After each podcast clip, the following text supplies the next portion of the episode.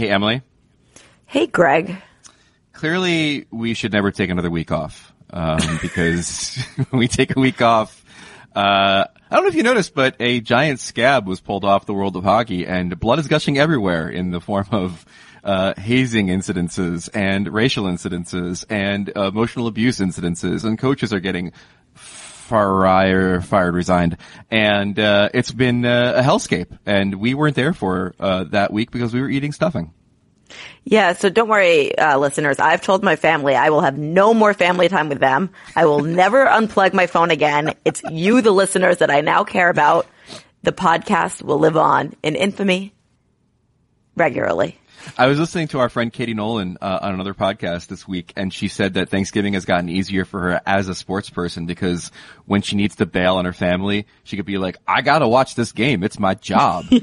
and I'm like, "That's a real smooth move right there." Luckily, sports sports sports for me at the holidays has always just been. You know, zone out, zombified people in front of the television. It's never necessarily been an escape. I think everybody is using it for the same means. I don't know how it works in, in the Kaplan house. Yeah, no, I think I'm just going to be like, I need to be on my phone. Last year, this time, a coach was resigned. So, you know, we got to go. we got to get out. All right. The whole point of this is that we got a lot of catching up to do. And luckily, Anthony Stewart from Sportsnet, former NHLer, joins us to cover a lot of it that we are frankly ill-equipped to cover. Uh, that and a lot more on this edition of ESPN on Ice. So let's start the show proper, shall we? From the ice to your earbuds, a podcast about hockey featuring things to do with hockey. From your friends at ESPN, it's ESPN on Ice with Wyshynski and Kaplan. It's ESPN on Ice, the podcast where ESPN talks about hockey. I'm Greg Wyshynski, senior NHL writer. I'm Emily Kaplan, national NHL reporter. And Greg, where do we begin? Oh my God. Um, all right, let's start with the latest news that broke while you were at a Blackhawks game last night. Uh, Marc Crawford placed on administrative leave. Are we calling it? Yeah, uh, I mm-hmm. think that's fair. The Blackhawks announced, you know, I'll begin with this. I went to morning skate yesterday. They're playing against the Blues and frankly, the first person I was looking for on the ice was Crawford. I was curious to see if he was going to be out there because he's been the latest name mentioned in this. And I don't know what we want to call this. Is this a reckoning in hockey? Is it hockey's version of the Me Too movement? Because that's mm. kind of what it feels like. It seems like sweeping allegations that are almost loosely related and you could debate the validity of it, what it is. But Marc Crawford is a name that's come up. Sean Avery, think of him what you will, came out in the New York Post and said that Marc Crawford kicked him during a game when he was on the Los Angeles Kings. Patrick O'Sullivan also came out on Twitter and said, my first coach in the NHL, uh, you would not believe the things that he did to me, even knowing my history of childhood abuse. Now, O'Sullivan had said these things in his book a couple years earlier, but people only pay attention when you tweet them when it's timely. Uh, and then Brent Sopel, another, um, former NHL player who coincidentally also played for the Blackhawks. People dug up um, some comments he meant to made to Spittin' Chiclets a, a month ago, a year ago rather, uh, where he talked about some really disturbing behavior where Crawford even choked him. Uh, so all of these in sum led the Blackhawks in this time, in this world that we live in to say, he's not going to be on our team right now. We are going to investigate.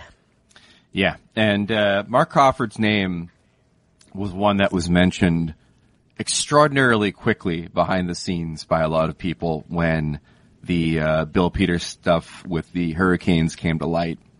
Um, and so you're going to hear a lot of this phrase, but not a surprise that uh, Marc Crawford was uh, the next domino to potentially fall. Obviously, a full investigation will be held to figure out and, what happened there just to interject, that's the part of this that seems so disturbing to me when you hear people say, well, I'm not surprised. Well, yeah. by the stories I've heard. Well, if you've heard it for so long, how come you haven't come forward? And I think that's the larger conversation we need to be having about hockey mm-hmm. culture and what has prevented these guys from coming forward in the past.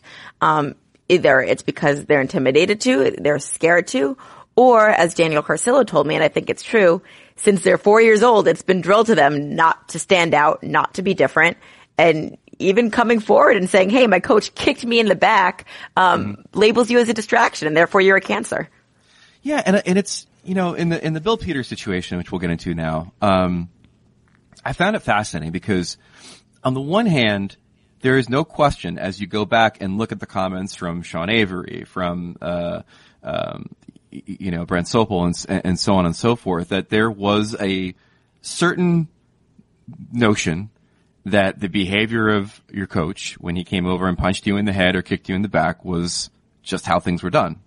And so in some cases, they didn't go to the GM and be like, this guy punched me in the head. In the case of Bill Peters and the Hurricanes, they went to the GM. They said, this is not good. This is, this is not how things should go. This is assault. And then Ron Francis, the GM at the time, and, and Peter Karmanos, the owner, uh, who I guess is now claiming plausible Ex-owner. deniability. Uh, ex-owner. Uh, yeah, that's what I said at the time. Um, they remedied the situation internally. And there it stayed. In the confines of the locker room, behind closed doors. So, you know, it's an interesting thing when you look at how these situations came to light. They came to light because players were tweeting about them. We talked to Anthony Stewart about this a little bit later on, but a lot of this stuff just stays behind closed doors. It's treated the same way a behavioral issue with a player would be treated, which is that, uh, you know, it's remedied, you move on, no one talks about it, and yet we're talking about racial incidents. We're talking about assault by a person in a position of power on an underling. Um, we didn't get a chance to talk about the Bill Peters resignation. Man, I had two real bones to pick with the Flames in this situation, and I understand that every single one of these is going to be tied up in legal jargon, in Sure. making sure you don't step on that landmine that's going to blow up in a lawsuit. That when a coach resigns in this situation, it is not because he is taking one for the team. It's because he is taking a bunch of money from the team uh, as he, he walks out the door because that's what they've deci- decided behind the scenes that he won't be fired. That said, when Brad Treliving, who I like a lot, is asked, would you have still fired this guy if he didn't resign? And he completely passes the buck. It's real frustrating. And, and I don't expect them to be like, yes, because again, le- legal ramifications. But having worked in public relations before my uh, illustrious career as a hockey writer, there are certain ways you can wink, wink, nudge, nudge and say, we're legally unable to make that declaration. And if you say that, I mean, we all get it, right? But he didn't say that. He kind of wishy-washy, well, well, well, I don't know, he's my friend, kind of nonsense. Very disappointing. Also disappointing in my eyes when asked about racist comments to not say the word racist. Cause that's what it is. I mean, it's pretty cut and dry. Um, it seemed like a lot of sort of soft shoeing and, and to me it was a microcosm of the bigger issue that you're dealing with, which is that it's a cultural change. And here is someone who I think is a good man and someone who I think recognized what had gone on and, and the um, necessity for Bill Peterson no longer being a coach in the National Hockey League for that team, still tethered to the old ways, still tethered to the old boys network, still unable to speak freely on these things because you just, you just don't. Because that's what the culture tells you. And so that Yeah, was the disappointing part of that. Yeah, and it's especially disappointing that he's tiptoeing around the word waste, racist because here we have, okay, sometimes in these allegations, and you know, it's no coincidence that when you see them on Twitter, it's like the coach in YYC or my first NHL coach is how Patrick O'Sullivan. Mm-hmm. No one's naming people out, but Akim Aliu came out and said exactly what Bill Peters did, especially in that column to uh, Frank Seravalli of TSN, who did tremendous reporting on this topic, Yeah. where he said, I was in charge of the music. This is exactly what he said to me. It was the N word. He says, I don't want to hear that N blank blank blank stuff again. And then you have two teammates corroborate the story to Frank Seravalli. And then you have Bill Peters admit to the incident, confirming that it happened. And in all of that, if you still can't say the word racist, like when are we going to say it? Yeah. Yeah, it's insane. So Bill But Peters. to the point uh, of, yeah, go ahead. and just to the point of, of players remaining silent and feeling uncomfortable about this, you know, I pursued, you know, Michael Jordan came out and he said, I was kicked on the bench and there was another player who was punched. Um, Rod Brind'Amour, the coach, said that for sure happened. I've been working through an intermediary who knows the player who was punched and apparently it's pretty known of the guys on the team who it was. And he currently doesn't want to come forward because he doesn't want to make the story about himself. And he says, I'm not, I, no. Uh, Brent Sopel you know, is not in the league anymore, is someone who's never really been afraid to speak his truths. I've done a story on Brent, um, and, and, you know, his battles with alcoholism and dyslexia over his career. I called him last night and I said, Brent, you know, we saw these comments and Spittin' Chiclets, you know, with Marc Crawford, like, you want to talk? And he's like, you know, I, I can't right now. Um, you know, right, this, there's guys with jobs at stake, with families. I have to think when I put out a full statement, I will, but I mm-hmm. can't right now. And, mm-hmm. and that to me spoke volumes about hockey culture as well. And look, you know, Brent might be involved in the investigation. There's plenty of reasons, legal reasons why he doesn't want to talk and relationship reasons as well. But I just found it pretty telling. Mm-hmm. And so you have at the top of the pyramid, the Bill Peters incident with Akim Aliu. Then one step down, you have coaches that assault their players, which again, two decades ago was probably the norm, uh, but now is seen through a completely different light. And then one step down from that, you have psychological warfare, which is what we're dealing with in the Mike Babcock situation, where not only did we have the, uh, you know, uh, Mitch Marner, if you could just make a list of all your teammates and tell me, uh, you know, which ones are terrible and which ones are good, uh, just between you and me. And then two seconds later, hey, by the way, Nazem Kadri, uh, uh, here's what Mitch Marner said about you. Uh, yeah, we had that situation. And, and, then we also had the, the, the situation in Detroit where, uh, it comes to light through, uh, Chris Chelios that Johan Franzen, uh, had a nervous breakdown on the bench because Mike Babcock verbally, verbally assaulted him. And then, uh, Franzen talked to Swedish media, uh, called Babcock a terrible human being, the worst person I have ever met, a bully who just came at people, um, and uh, said that once he had gone after all of the uh, emotionally fragile players in the team, then it was time to go after Johan Franzen. Um, it is it, the reckoning. That is so disturbing is, to read, it, it knowing really Johan Franzen's issues that he's been dealing with post playing yeah. career. And and it is incredible the reckoning we're dealing with here. Like it, it, it is a, it's one of those moments where if you look, see it as a as a seesaw. Either it's going to tip all the way back down and we're going to have a massive sea change in this sport, or it's just going to kind of wibble wobble for a second and then just slowly, gently settle back to where it was to begin with. And, um, I don't know. I don't know where it's going. I don't know about you, but like, I feel like there is an appetite now for this stuff to stop and for there to be accountability. And the NHL maybe even recognizes that and inviting Aliu to talk to them and, and things of that nature. But like you said, it's going to take players that have gone through this and that are going through this, stepping up and being candid about it. And we go back to the Brad Treliving situation. The tangled spider web of hockey culture is just going to keep a lot of these guys stuck because they want jobs or because they're worried about other guys that have jobs or because they've just been drilled in since they were a toddler that you don't bring these, this stuff to light outside the locker room. How do you think it's going to go? I think it's a fascinating question. And, you know, I think there's two schools of thoughts on this. One, I talked to Daniel Carcillo, and if you guys pay attention to anything in hockey, know that Daniel Carcillo right now is the whistleblower for all issues NHL. He is unafraid to be untethered to the league and call out where he sees BS. And he put an open call to Twitter last week and said, Hey, if you're a player who's dealt with anything like this, my DMs are open. And he told me in five days he had more than 300 DMs from players, um, alleging physical abuse, emotional abuse, and even some sexual abuse. And he said it mostly revolved around rookie parties. A lot of it is in the junior levels where this happened, but mm-hmm. includes some NHL instances. And he says, you know, a lot of these guys aren't comfortable coming out now. Um, they saw me as a safe space and I hope that they can. Um, but then you talk to some guys, and you know, I was in the Blues locker room a day later, and Jay Bouwmeester, who's been in the league forever, he came in in 2002. That's forever for me.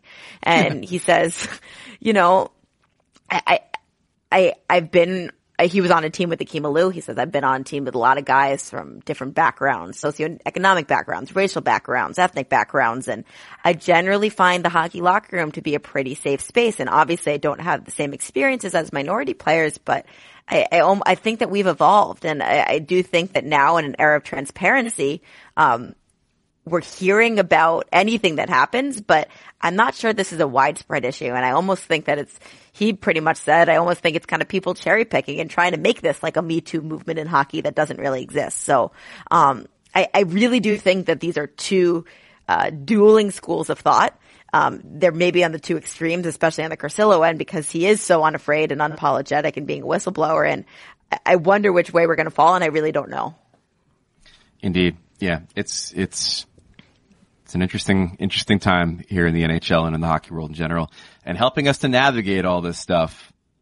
Our friend Anthony Stewart. And now joining us on the line is longtime NHL player and now member of our tribe, the media, Anthony Stewart. And Anthony, I've got to ask you, what's it like being on the dark side? I've joined the dark side, and I can say it's great. It's a lot easier on the body, that's for sure. Did you have any hesitations about going into media? Uh, a little bit. I wasn't too sure about the, you know, the time constraints. You know, right now I'm working on, uh, you know, building the minor hockey uh, circuit in Toronto. I'm working on a hockey school. I have a gym that's hockey specific training. So I was sort of worried about jumping in and not really having time to do both. But, uh, you know, Sportsnet's been great with uh, balancing the schedule and making sure that I have to do both. So it's been a great transition and I'm really appreciative of the opportunity. Yeah, and and uh, speaking of Sportsnet, it's one of the reasons we had you on was you took part in a remarkable panel on Hockey Night in Canada over the weekend, uh, dealing with uh, many of the issues that the game has been dealing with in the last two weeks. In particular, the uh, resignation of Bill Peters from the Calgary Flames uh, for uh, various and sundry reasons.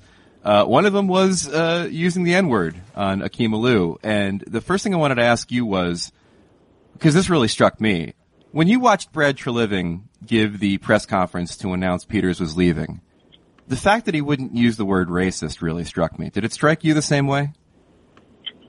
Uh, not really. And, and, and why I did the panel, um, I wasn't there speaking on behalf of everybody. Uh, you know, they had uh, Sarah Nurse was there, Anson Carter, and David Amber speaking on their experience. So, uh, with me, um, you know, with the Bill Peters situation, the end result was him, you know, not being a part of the NHL and coaching anymore.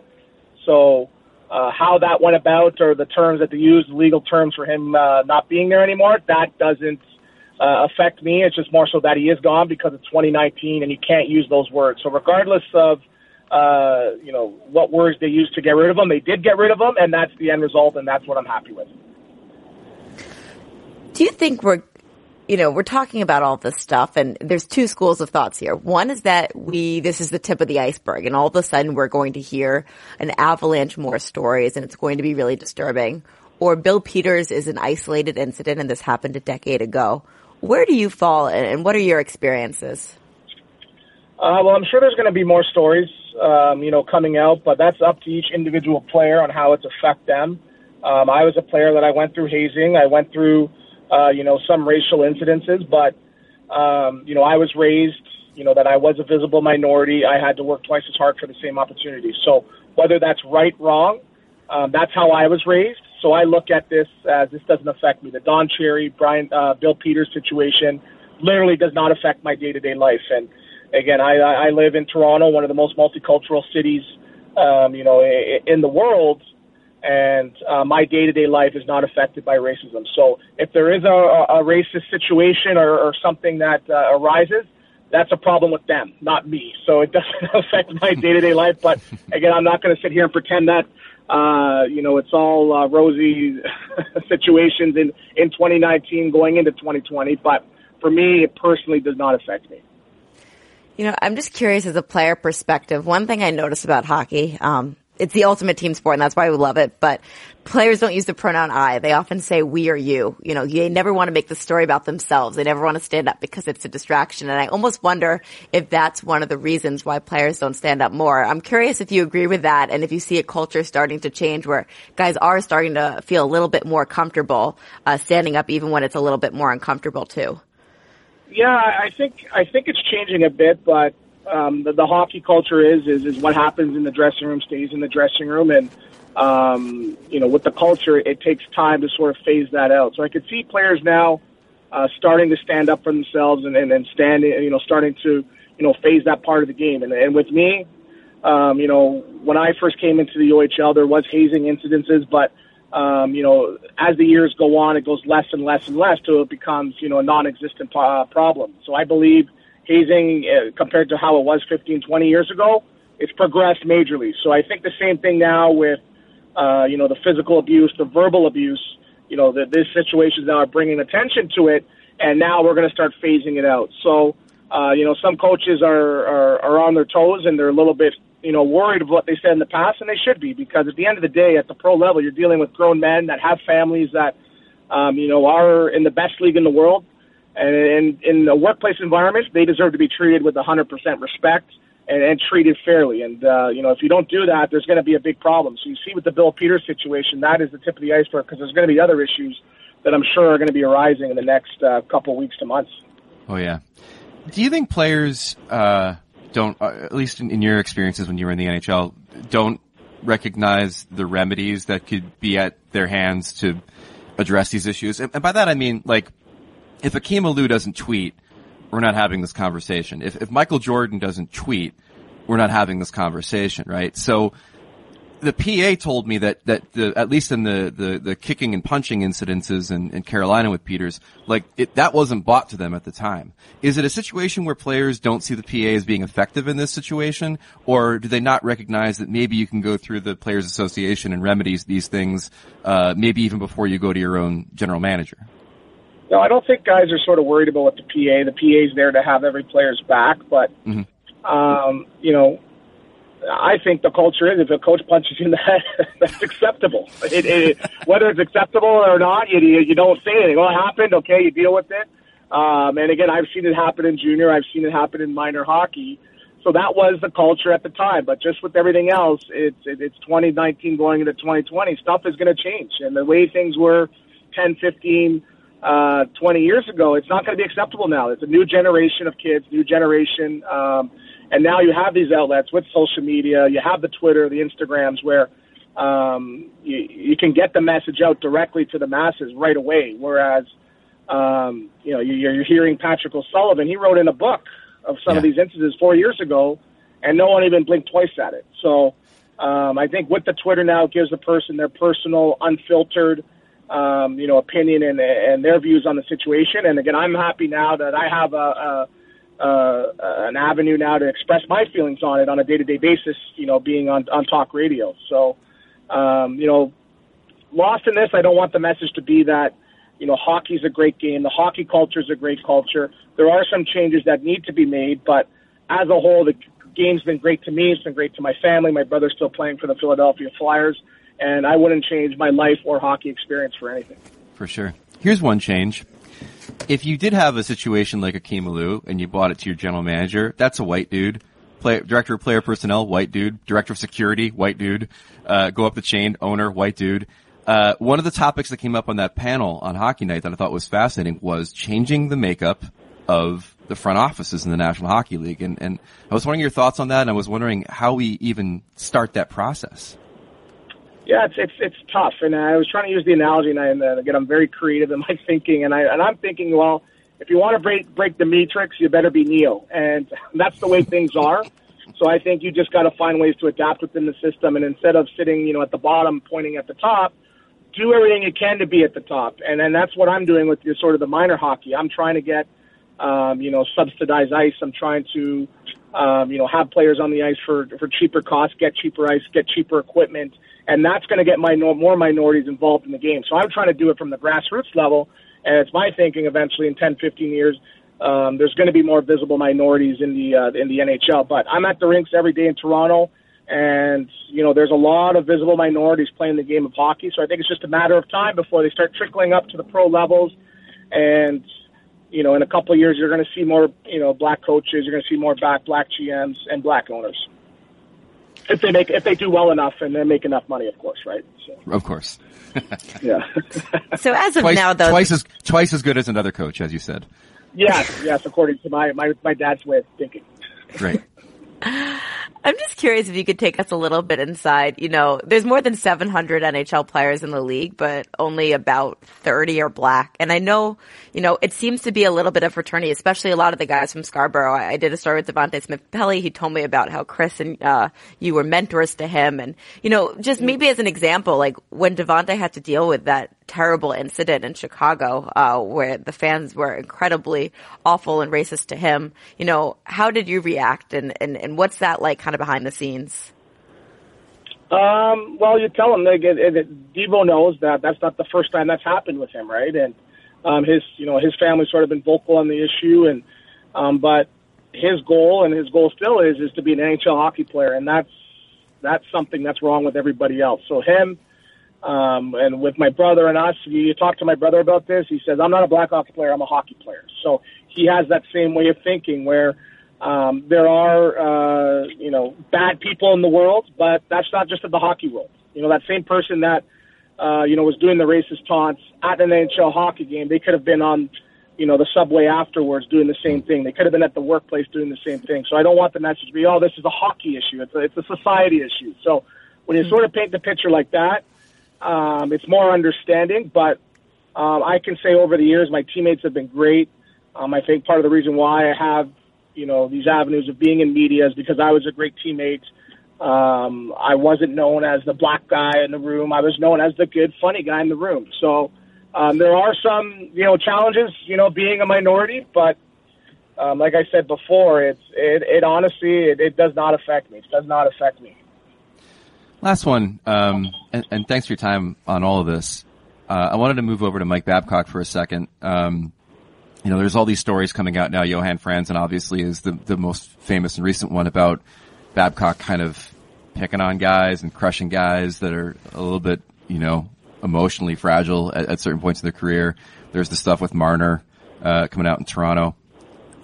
It's amazing how the guy had been praised as one of the greatest coaches in hockey history and like a master of sports psychology and things like that. For God's sakes, he went to McGill. And now we start yeah. to see, you know, what these tactics really were behind the scenes. How do you square that w- with a guy that, that, uh, that certainly has had some levels of success and certainly had a reputation enough to get an eight year contract, um, versus yeah. how things really were? Is, is this, is this, is this coaching or is this just Mike Babcock? Well, that's his style of coaching and it worked for him over the years and that may have been acceptable you know, coaching the Anaheim Ducks or the Detroit Red Wings in the in the early 2000s. But um, you know, why I'm sort of baffled a little bit. and Again, I'm not trying to kick a horse while he's down. Um, you know, we have this Bell Let's Talk initiative every year where we're talking about mental health and how important it is. But the reality of the situation is, you go to the coach or the GM and I'm not feeling well or I'm not, I don't, you, you, you're labeled and you're eventually phased out unless you're a superstar. So that's the reality of pro sports. Um, and again, I'm not sure in the workplace, but that you're, you're, you're viewed as weak. And, you know, so it's the same thing with all these other initiatives, you know, where we're talking about all these things, but what's really been done? And that sort of, you know, was my message with the Hockey Night in Canada. Well, okay, this is the issue. What are we going to do? Um, and I'm still waiting for that call. Hey, I'm, I'm waiting for someone or, or, you know, from the NHL and say, hey, we are going to buy we're going to purchase a thousand hours of ice, mm. and I will give a thousand hours of free instruction to the inner city kids. So with this whole initiative, let's stop talking about it. Let's not just sit around round tables and and, and sit there and talk to the cows come. Let's do something about it, right? And that's that's sort of why I'm frustrated by all these things because it's almost like it's a news cycle. I'm telling you, in a, in a month or two, it's going to be something else that we're going to be talking about. So that's the frustrating for me uh, being on the ground level, being friends with the Aliu, uh, knowing the mental health challenges. That's the frustrating part for me as an ex-player, uh, you know, a minority, and now on the media side also. Well, Anthony, we're so glad that we have someone like you who's being vocal, and I hope that they buy those 1,000 hours and you can give 1,000 instruction. That's really important. Uh, where can our listeners follow your work? Uh, I'm currently on uh, Monday to Friday in Hockey Central, so that's 12 till 2. I'm with uh, Jeff Marek and uh, Justin Bourne. I was going to call him uh, Jason Bourne, but it's Justin Bourne. and on Wednesdays, we're with David Amber. But uh, thanks for the plug. Appreciate it. Hey, no worries. That Marek guy, bit of a hack, though, isn't he? Oh, he knows his stuff. He could tell. He could tell you about a game I had in 1999. He'll know exactly. He could also tell you about the second power play unit for the 1962 Sarnia Sting, which is the other part of yeah. him that's kind of scary. All right, Anthony, thank you so much for your time. All right, thanks a lot. Appreciate it. Our thanks to Anthony Stewart, Sportsnet, for joining us and uh, navigating some very sensitive issues on this podcast, which, by the way, is a hockey podcast, and there still is hockey going on. It may not always seem that way, but there is, which means, Emily, that in the beginning of every month, on our very platform, ESPN.com, on the NHL page, we bring forth the NHL Awards Watch. And we will begin with the Hart Trophy. Dun, dun, dun, dun. You tell me who your pick right now is. So you texted me this the other day. You slacked me, and I'm just off the top of my head, and I'm like, pasta. It's got to be pasta. Um, Maybe I was just craving some carbs, but uh, just because of the historic start that he has, scoring this many goals, 25 goals by like the 23rd game of the season, is just absolutely absurd to me. And I feel like he's got to do it, but. You bring up some great points in your piece, and I haven't really delved into the stats. And right behind him, to me, is uh, Connor McDavid, and you have to link Leon Draisaitl with Connor McDavid. You've got to link Brad Marchand with Pasta, and then you've got the more conventional choice, which is Nathan MacKinnon, who's seemingly doing it all by himself. Except he might not be because you could also make the case that a guy in Cale Makar, a rookie, who's leading the entire NHL in goals above average at, at 12.8 right now and wins above replacement at 2.2, could be just as valuable or more valuable to Colorado than is MacKinnon. Um, Kids, drink your Slurpees. I've never seen this before where you could make the case for three guys from three different teams, McDavid, MacKinnon, and Pastrnak, and at the same time could also make the case for three of their teammates, Draisaitl, uh, uh, Brad Marchand, and Cale Makar to potentially have a shot at the Hart Trophy as well. I've never seen this before. I will say this about McDavid and Draisaitl.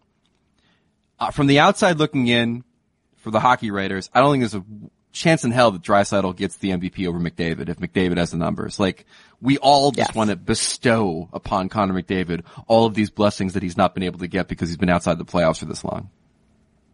If you talk to people around the Oilers, they'll tell you Draisaitl might have been the better player so far this season. Maybe not the highlight reel player, but maybe overall the better player. What we know this, you know, as a fact. The Edmonton Oilers have scored 89 goals this season. Connor McDavid and Leon Draisaitl have been on the ice for 64 of them. That's 72% of the goals that Edmonton have scored this season has been with either of those guys on the ice. That is an insane Disgusting. number. Yeah. Compare that to the, um, the, uh, the, the Bruins, um, 61.6% of their goals have been scored with either Pastrnak or Marchand on the ice. And that seems like it's high. So the, the, the Oilers number is just off the charts. I think McDavid leads the pack right now. I mean, he's got the Art Ross lead.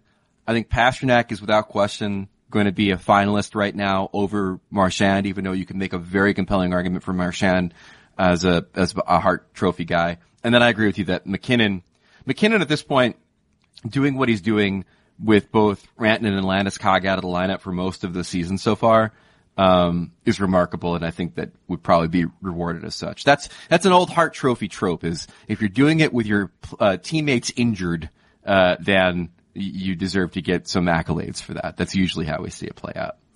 Uh, Norris Trophy, Emily. Yeah, John Carlson was the leader in the pack early in the season. Just because this is the offensive defenseman award, um, let's, let's rename it what it really is. I, I see this as the year, almost like Mark Giordano last year. It's like, well, we overlooked this guy for so long. He's due. Let's give him his time. And look, John Carlson is a terrific player. He's the number one defenseman on the Washington Capitals right now, who are a top team in the NHL. He totally deserves it, but his offensive numbers are certainly padding his case. Without question. And it's interesting. There's, I think there's another guy that's sort of in that, well, it's time for this guy kind of category, and that's Roman Josi, who's put mm. together a really impressive season. And then I would say that Dougie Hamilton, our good friend, uh, lover of museums and of all culture, Dougie Hamilton, um, would be another potential finalist at this point. But the interesting thing about Hamilton and Josi versus Carlson is you could make the case that the guy behind the guy might be the guy that should be up for the Norris. Jaccob Slavin's been insanely good this season uh, for the Carolina Hurricanes, and, and I was talking to somebody uh, around the Hurricanes this week, and they're like, "Look, you know, you could take Dougie Hamilton off this team, and it would hurt us. You take Jaccob Slavin off this team, it would destroy us." it was the kind of the way that it was framed. Um, that's how important he's been. But as you said, offensive defenseman award, Jaccob Slavin, not so much He's a defensive defenseman. he puts he puts up some, some points, but but not on the But the level of like a man. Carlson. Yeah, and then Roman Josi, Ryan Ellis has absolutely a case for the Norris Trophy this season. But God, he's been again, excellent. Yeah, but again, when it comes down to it, like who's the most famous guy? Is it Roman Josi or is it Ryan Ellis? Ryan Ellis sounds like a, a skateboarder. No one knows who Ryan Ellis is. That's the problem with these hockey writers. Roman Josi, they all know him. So that's the issue. Um, the other interesting thing as we kind of move over to the Calder is whether Cale Makar or Quinn Hughes could make a Norris case. It, I will say this in my research, my intense NHL awards research. Of the past four defensemen who won the Calder, not a one cracked the top 10 for the Norris in the year that they won the, the Calder. So it's almost like, here kid, here's your, here's your, your, your tiny table at Thanksgiving dinner. Go sit at that while the Norris trophy's at this big table. The kids table? The kids table. That's right. Cale Makar, Quinn Hughes, Victor Olofsson is my top three for the Calder right now. Yeah. Quinn Hughes, I'm surprised. I just being around the when the Canucks came to Chicago early in the year and I was talking to some people around there, I was convinced that most of his production would be on the power play. Quinn Hughes on the power play is a thing.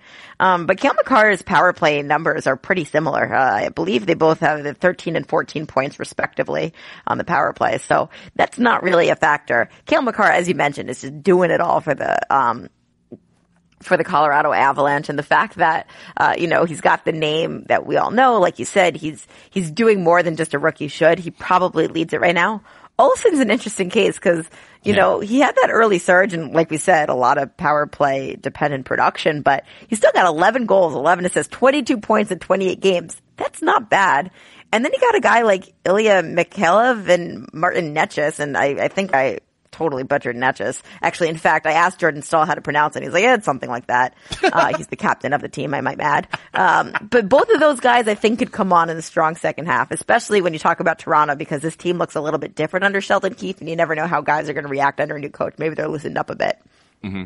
Yeah, and in Olofsson's case, I think his best path to the Calder might be if the two defensemen split the votes. But I, I would say Makar has got the lead right now over over Hughes, but it's maybe a little bit closer than you'd expect uh, at this point in the season, despite the and poor Jack Hughes.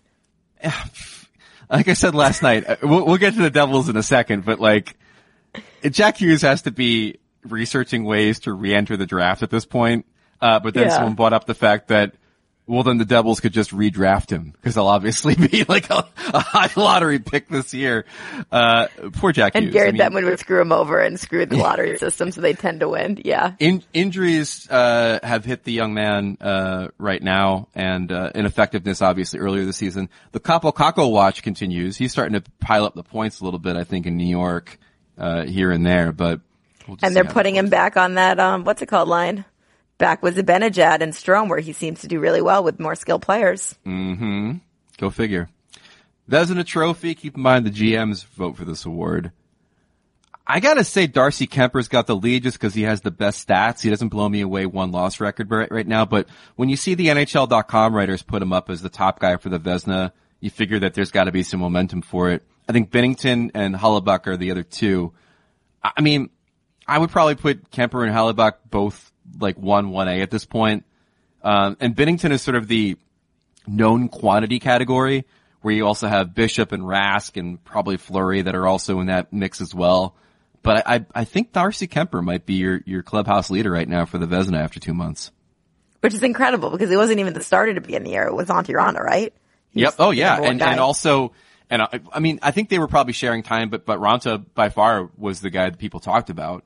Um, and the real interesting thing was at the start, after a month, Pekka was running away with the thing. And now he's maybe not even the starter anymore in Nashville. So things can change on a dime is the point. Things can indeed. I want to talk to you, um, about Pekka real quick, just as a side. What the heck is going on with the Predators? Yeah, that's a real good question. Um, their goaltending has not been good this year, and I, and I think that might be symptomatic of, of what they're dealing with now with the potential passing of the torch between uh, Pekka Rinne and uh, and and Juuse Saros. Juice. They, I think I think they've had a, a, team save percentage in like the 880s maybe for part of the season, which is kind of stunning Wild. when you think about those two guys. Um, they're they're a team trying to figure out life right now, and you know there's been a swirl of maybe it you know Peter Laviolette's job should be in jeopardy. Uh, a lot of Predators fans have certainly bought that up on my feed. Uh, I will say this to that you're dealing with a general manager that has, let me see here, one, two, yes, hired two coaches in the history of the franchise. Quick math, Greg. You're, so, you're a fast reader. so I think when you're dealing with the potential for a coaching change, um, it may have to be a situation where the Predators miss altogether. I don't think it would happen in season necessarily. I think it would be one of those situations where like, um, David Poile pulls, pulls the trigger in the off season to make a change. Um, All but I, want to know think- is I- what the heck. Yeah. Go ahead. I was, I was gonna say I think them and Vegas will be fine. Uh, both those teams have been sort of like middling. I think they'll be. I think they'll be fine. They'll figure it out. Yeah, I think the encouraging thing for Nashville is early in the year we saw that their offense could click, which was a Mm-hmm. big issue for them last year and why they flamed out in the playoffs the last two years. So we know the potential's there, but I just want to know what the heck is going to happen with Kyle Turris. To have David Poile come out and do a whole press conference about why Kyle Turris is benched was fascinating to me. Yeah. Um, pretty much read between the lines. The coach has to put out the best lineup. This guy hasn't asked for a trade, but he's not good enough to be in our lineup. But he's also making six million dollars, so we don't really know what to do with them. Um, it's you know kind of this albatross that's been weighing on them the last two years. It's why they went out and got Matt Duchene because Kyle Mm-hmm. Turris wasn't the number two center they thought he could be. But that's really something that's going to weigh on this team. And I wonder almost if it can just be a salary dump at the trade deadline at this point. I mean, probably attached to something. You know, a little a little Stan Bowman special to get that money off your cap and that guy off your roster. Uh, Selke, this is for my Flyers friends out there. Sean Couturier is leading the pack right now. I- I- his numbers are better than Patrice Bergeron's across the board. Get that, Um, John. Get that, John. You saw uh, Travis Yost from that right? TSN already starting the bandwagon, and to get Couturier, the uh, the uh, Selke probably should have won already. I would say Mark Stone's probably the other finalist right now, just by based on reputation. I don't think he's had a typical Mark Stone defensive year, but when you are leading the league as a winger in uh, takeaways, as Mark Stone currently is, and have the reputation entering this season as a Selke finalist last year. Um, voters are all lizard brains. They, they don't, when it comes to the Selke, they're just like, this looks familiar. I'll put this in here. And, uh, and so I think Stone would probably be a finalist at this point. My only question with Couturier is, I wonder if is he the best? He is the best defensive forward on that team, but Kevin Hayes is making a pretty strong case. And I know there's a lot of talk about that big contract that he got, seven years, fifty million for a guy that really probably didn't deserve all that much. But I talked to Chuck Fletcher from my column this week, the GM of the Flyers, and he pointed out we were 29th in goals last year. We're now sixth. We have the third best power play. Who leads them in power play time among forwards? It's Kevin Hayes. Who's second among defensive zone starts? It's Kevin Hayes. And he's taking over a lot of that load that Couturier had to do in the past. Um, so it, it just seems interesting to me that if Couturier hasn't won the award in the past, now you've got a guy to relieve some pressure that finally now he wins the award. And I don't know. 13 point, 13 points in 27 games. I hope he's doing something defensively. That's all I'm saying. he has four goals in his last six. Heating up. Finally, uh, big, I mean, this is like an epic battle in some ways, but in some ways I don't think it should be. Uh, keep in mind the broadcasters vote on the Jack Adams. Barry Trotz versus Dave Tippett. I, I mean, I think, I think Trotz is the slam dunk guy right now, but there's going to be some respect for Tippett turning the Oilers into something that isn't a tire fire. But can we really give the Jack Adams to a guy whose, uh, giant sweeping genius coaching move was playing McDavid and Draisaitl as, as, as much as possible humanly? Fair. um, I, that's all I got is fair. Uh, I think, you know, the Islanders obviously aren't going to sustain the crazy pace that they began the year, but if they win the Metropolitan Division, uh, with this roster that they brought back, that I know was a playoff roster from last year, but still, um, with this kind of dominance, I I believe it should be Trotz. But, um, look, it's broadcasters. A lot of them grew up in Canada. The Oilers are a Canadian team. Trotz and, and Tippett are both good Canadian boys, so it could go either way. They're both pretty nice to the media. And, Um, and Trotz won last year too, so that there's and Trotz that won last year. Spread the wealth. Spread the wealth amongst your friends. Uh, all right, some superlative categories that aren't official awards. We'll, we'll we'll hand them out anyway. Do you have a comeback player of the year at this point, two months into the season, Emily? Ooh, that is. I, you go I first. I actually I haven't thought of this yet. Anze Kopitar. Oh, Kopitar last season had maybe his worst year as a pro. Um, he's back to being sort of a point per game guy. He, the Kings, you know, are the Kings. Uh, but I think that he's sort of back to that level of, of what we expected of, out of Kopitar, including he's on the plus side of plus minus. I think he was like a minus like 21 last year. So, I mean, it's not a full-fledged uh, Kopitar but I think Ange's certainly played a hell of a lot better than they did last year. Of course, who's to say how the rest of the season will play out when the Kings are, you know, hurtling towards the void of a uh, of a of a first overall pick potentially. Uh, we'll see how his play is there. But at least two first two months of the season, Kopi looks like Kopi again uh, for the Kings, I would say, and better than All right. Kobe, obviously. Covey, Fair, not fair, good. Kopi, very good. Um, I've clearly put a lot of thought and process into this um, Yes. process. Uh, you know, and I don't know if this is the guy that necessarily would win it, but someone I've been super impressed by is JT Miller. Yeah. Um, oh, great pick. Absolutely. Thank you. He has looked absolutely sensational for Vancouver. I know a lot of people criticize that trade of them going out to get him and the price they paid for him, but he's already got 12 goals, 16 assists. That's 28 points in 28 games. Uh, last year only had 47 points in 75 games with the Lightning, who are the obvious juggernaut. Um, he has looked terrific alongside Pettersson, alongside, um, Brock Boeser, and I, I think he's just a tremendous addition to that team, and he's got my vote. Yeah, if anything, it's a comeback from being a guy that was labeled uh, unable to play with the top talent on his team and be Yes. effective, uh, to then to then go to Vancouver and maybe not justify that first round pick, but at least come close to it. Most disappointing. I think he's team, justifying it. Holy You hell. think he's justifying it? Well, well, we'll see. It's a long season. Okay, most disappointing team. We'll say it at the same time. Ready? Three, two, one. Devils. Devils, but then Flames. I I don't know. I, like Okay, So I Flames, watched- I mean, before they were embroiled in this controversy, you could have made a case for them as well. Sure. it's true. I watched, uh, they lost seven to one to the, the Sabres as we do this podcast last night. And, um, Five I goals in the first it- period. Do you want to talk about each of them? you ever get sucked into a really bad movie and then it's just going and then you maybe like, you're playing on your phone or you're like making dinner or whatever and then you realize, why do I still have this movie on? It's terrible. Uh, yeah. that was the Devils Sunday I was watching Bride Wars. night. That's and right. then the worst part about it, Greg, is I started it like 40 minutes later and it was on one of those channels like Bravo where the movie ends and then I watched the first 40 minutes again because it started right over. right. Exactly. I had So to see how it began.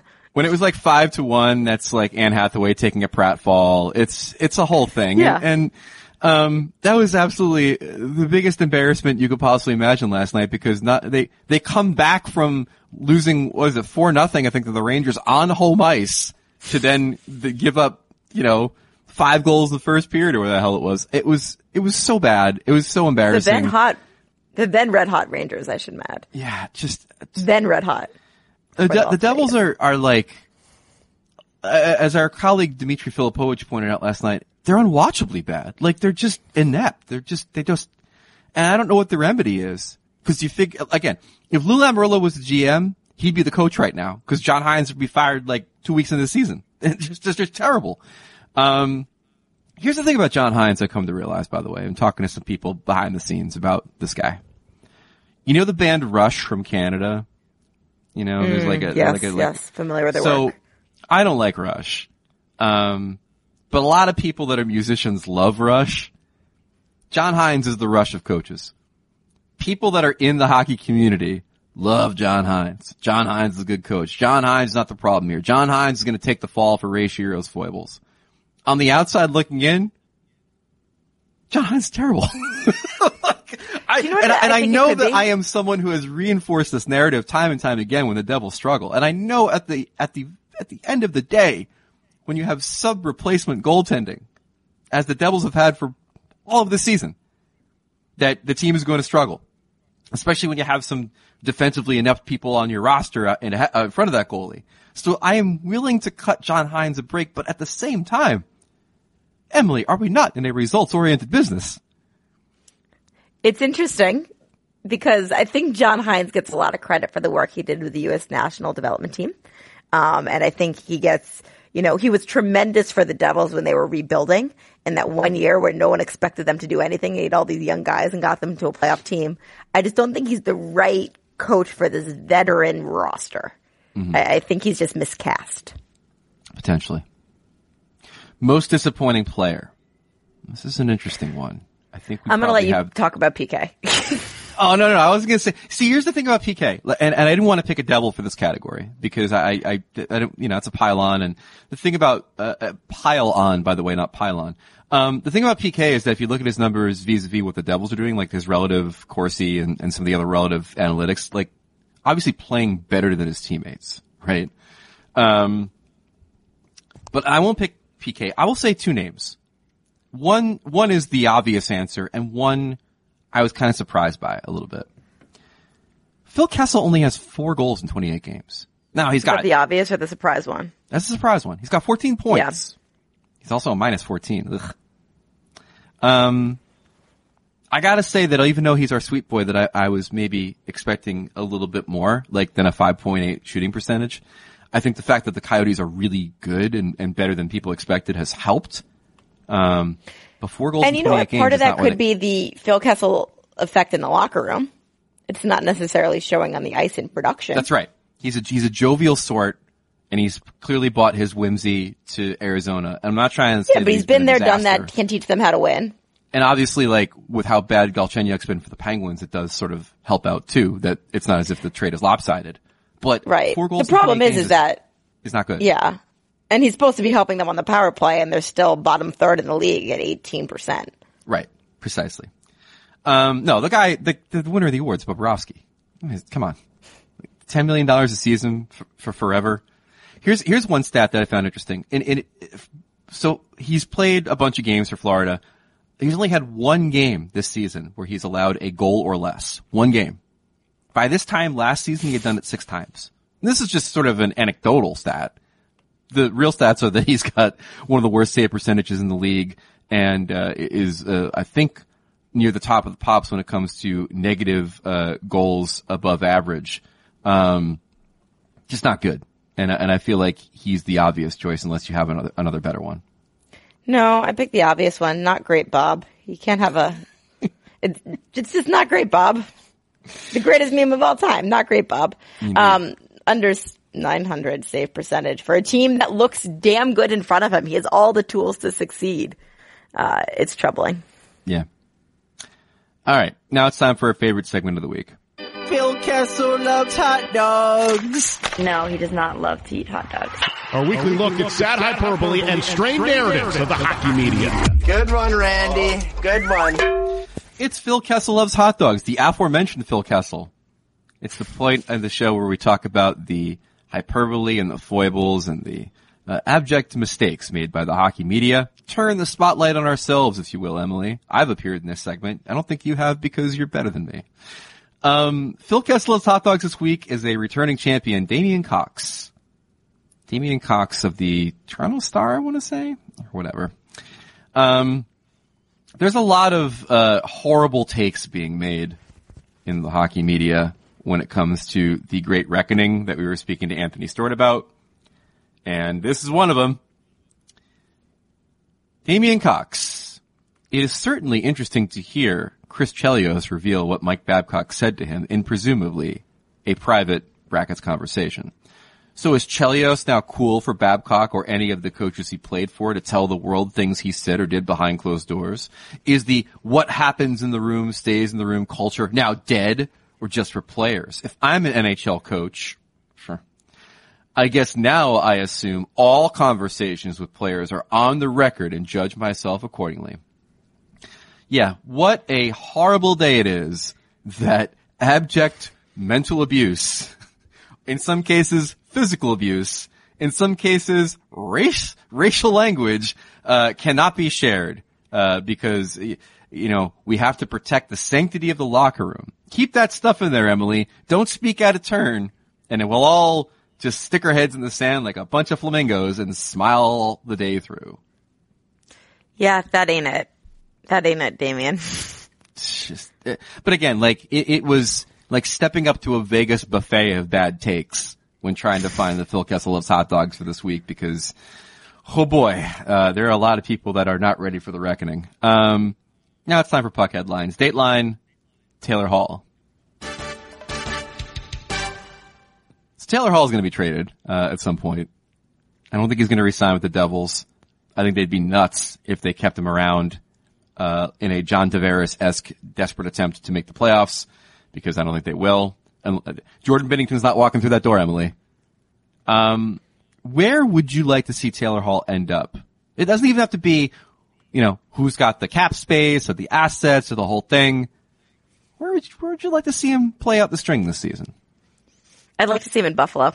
I really oh, would. Whoa! I'd love for Jack Eichel to get a little help. I'd love to see that team make the playoffs. I'd love it for that fan base. And I would just, I'd love to see it. it's an interesting trade partner and not necessarily one that I would discount because they do have some assets to throw back the other way. Um, I reported earlier this week the Colorado Avalanche uh, have been scouted by the Devils at all levels. Um, they obviously have the cap space, and I would love to see Taylor Hall anchor that second line, presumably with Nazem Kadri. I mean, go for it, baby. You got you you, you got Donskoy, oh my god. You got McKin- you got MacKinnon anchoring the top line. You know they're going to be great. Throw Taylor Hall on that second line. And again, the thing about Taylor Hall, you know, maybe all of his teams have been horrible because he's always had to be the, the guy. Maybe the best thing for Taylor Hall is not to have to be the guy. You know, just go to Colorado and, and establish that second line and have MacKinnon draw the heat. And then, you know, in the offseason, go back to Edmonton where we all want to see the, the destiny be achieved of Taylor Hall, who broke everybody's heart when he said, I didn't want to leave Edmonton. I wanted to win in Edmonton. Go back to Edmonton and win. But that's a free agent That is play, true. I don't know if that's a NHL manifest play. destiny. Yeah. Do you know what I'd love to see though, really? Yeah. This trade to happen sometime in the next month. I don't want to see it go down to the trade deadline. I feel like we see so many guys get acquired in February and it takes them a little while to adjust to their new team and new surroundings and whatever. Like get this guy going with the new squad and, and mesh in and, and make a search. Like if I'm the Sabres, I'm trying to pull this plug today. And because especially if you're the Devils, you know you're not making up that ground. Like there's no reason to hold them on for any other days. Yeah. And, you know, in true Devils luck fashion, he'd probably blow out his knee in January. So the sooner the better, right? Uh, Dateline Washington. Nicklas Backstrom has uh, chosen his agent to represent him in contract talks with the Washington Capitals, and it's Nicklas Backstrom. Uh, he's representing himself. When I when I first put this out on Twitter, a lot of people were confused. They thought that former Minnesota Wild goalie Niklas Backstrom was re- representing Nicklas Backstrom the Had gone to No, no. law school in his absence from the public eye. Yeah, yeah, that's that's an N-I-K. Okay, this is an N-I-C-K. Different Nicholas Backstrom. Uh, he's representing himself, which uh, in a time-honored tradition of capital stars, Ovechkin represented himself when he signed that huge, uh, record-breaking hundred million dollar plus contract uh, back in the day. Uh, what do you think about Nick Backstrom representing Nick Backstrom? We've both spoken to him. Doesn't exactly strike you as, uh, you know, uh, Drew Rosenhaus in there or anything as far as agents go. He's he's kind of a mild-mannered guy.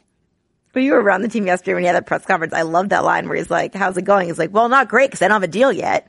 Um, but, um, I do think, um, this is a testament to that veteran group and the trust that they've built with management and specifically Brian MacLellan. You know, we don't know who exactly he's negotiating with, but they're going to take care of him. And I, I imagine a fair deal will be worked out. And I also imagine behind the scenes, there's a lawyer that's going to look it over. Indeed. Um, let's hope. Uh, Dateline Philadelphia. Besides the growing appreciation for the defensive acumen of Kevin Hayes, Emily, what else did you learn from Chuck Fletcher in your chat with him this week for your column? Um, I learned that the Flyers are in much better shape than I thought. I, I think, you know, if we, you know, it's obviously a polarizing fan base, but if we look year over year, the improvements that they made are pretty significant. Like, the first free agent he made was Splash, and I know you have a differing opinion of Kevin Hayes than I do, but hasn't been bad, especially what he's brought defensively. Uh, I think the first big trade he made, um, of, of getting Matt Niskanen has worked out splendid. Uh, he has been everything they've hoped for and more, and he's brought out the best in Ivan Provorov. The only worry I have is if Shayne Gostisbehere is ever going to be the old Shayne Gostisbehere again. They're working on getting his confidence back. But look, I think this is a great team. They've gotten these young guys in like Morgan Frost and Joel Farabee, and I expect them to be a playoff team. Indeed. Uh, they're close. And, and again, wouldn't be surprised. They're in right now. First, yeah, wouldn't be surprised in Lane Vigneault's first season to see them, uh, make the playoffs and maybe even overachieve. Uh, Dateline Ottawa. Mark Borowiecki, uh, is returning calls from Vancouver police who require his statement after he foiled a robbery yesterday, earlier this week, by clotheslining a guy on a bike who had stolen a bag. He then wrestled him down and retrieved the bag. Emily, is this the best defensive move by a Senators player since they traded Eric Carlson? With great power comes great responsibility. And that is what Mark Borowiecki, I can't even pronounce his name, has. Bor- He can sit down with Eugene Melnyk. He can, he can combat robberies. What can he do? Borowiecki. I hate it too, like as a Wyshynski. I find that name to be abjectly unpronounceable. And I have an abjectly unpronounceable name. Yeah, he, uh, I think he's rebalanced the scales. He sat down with the owner in an infomercial, but then he was a uh, unmasked vigilante in the streets. So everything was fine. It's all good. It's going to be good. Uh, Dateline NHL All-Star Game. Voting is now open. Give me one player you want to see make the three on three game. It, it, it doesn't matter if he will make it or won't make it. Who do you, who do you want to see in the All-Star game? I want to see the entire Colorado Avalanche three on three squad go against everybody else, like the All Stars top line? else. yeah. That's a good answer. Wouldn't that be cool? That's a really good answer. Um, my my answer, uh, as always, is uh, Matt Barzal. Um, I find him to be a perfect All Star game player. Does things that definitely make the highlight reel, you know, but maybe not necessarily seen as the same offensive dynamo when he's playing in a Barry Trotz system that is he might be seen freewheeling it with a bunch of other All Stars. But that'd be the guy that I want to see. Finally, the most important news of the week. Dateline Peloton. By God. You know, when I first saw the Peloton ad where the woman gets the Peloton from her husband and then films herself riding it every day for like a year and then shows him the video as his Christmas present the next year, I knew it was a horror show. Little did I know, Emily, that it would become something that would enter the popular zeitgeist and become the ad that literally everybody is memeing and talking about. What was your reaction to the Peloton ad? I just was so confused of why she was so nervous to ride a stationary bike in the privacy of her own home. And if you were nervous, why don't you pick the room without the giant windows? Like that's part of it too. Just go in your basement. No one can even see you there. I think the thing that people have seized on is the right thing to seize on, which is what is the reality? This is part of the, the joy of being the gendered uh, podcast that we are. What would be your reaction if out of the blue your husband gifted you an exercise bike? Yeah, if I didn't ask for it, I think I'm, uh, I'm taking some hints. I, I think I like to know about context clues. Yeah, right. Like, I mean, maybe maybe that's the part of the of the thing we don't understand is that she's like, "Hey, I, I would love to get this Peloton, but I just I just don't know if we can afford it, baby." And then he like gifted it to her, and she's like super excited about it. But then, what? A, why would she ask for it if she's afraid of it? Because she clearly is. And B, why does she need it? She looks like she runs five miles a day already when she gets She's on the in pretty damn damn good shape. I go to a lot of workout classes. If I saw that girl in front of me, I'd be like, I want to follow her. She knows what she's doing. Yeah, like this commercial would make a lot more sense if like Melissa McCarthy was in it and not this girl on the Peloton who runs five miles a day already. then I get it. Then it makes sense. Nothing in the world makes sense. You know what makes sense? The ESPN on Ice rant line. I am so sick and tired of seeing that Mr. Clean looking idiot behind the bench every single game. this guy has no idea how to coach an NHL team. This team looks clueless on ice. They're unstructured. They have no frickin' system. I don't know what they do in practice because they just look like they don't have any offensive instincts on the ice or any kind of defensive instincts on ice. They look so unorganized. Taylor Hall just looks checked out. He does not want to be here. He is playing so soft. He makes at least like 20 turnovers a game. This team looks just so lost. I am so sick of this. They need to fire Hynes. They need to hire Jacques Lemaire. I don't know where the hell he is, but find him and he can maybe have this team go 500 at best because this team just looks awful. Hire, hire Jacques Lemaire again is maybe the most Devils fan statement I think I've ever heard outside of like, uh, get Scott Stevens to coach the team and punch everybody. But I guess he can't do that anymore. Uh, Jacques Lemaire is 74 years old. I'm pretty sure that Jacques Lemaire's coaching days are behind him. Obviously, uh, keep a watch for the rant line number and, and you too can, uh, be on the show to lament about your coach as well going forward. That's the show for this week. Our thanks to, uh, Anthony Stewart for joining us and making us all a little smarter. Uh, I'm Greg Wyshynski. You can read my stuff on ESPN.com. Uh, the NHL Awards Watch dropped. Have a very interesting story on NHL uh, uh, sports wagering coming out this week as well. And uh, you can find me on Twitter at Wyshynski. You can re- listen to my other podcast where I say naughty words, Puck Soup, available on iTunes. I'm Emily Kaplan. I never say naughty words and just follow me on Twitter at Emily M. Kaplan. Indeed. Bye. Well, you, you do, but but not on Twitter. I do. Shh. All right. Bye. Bye.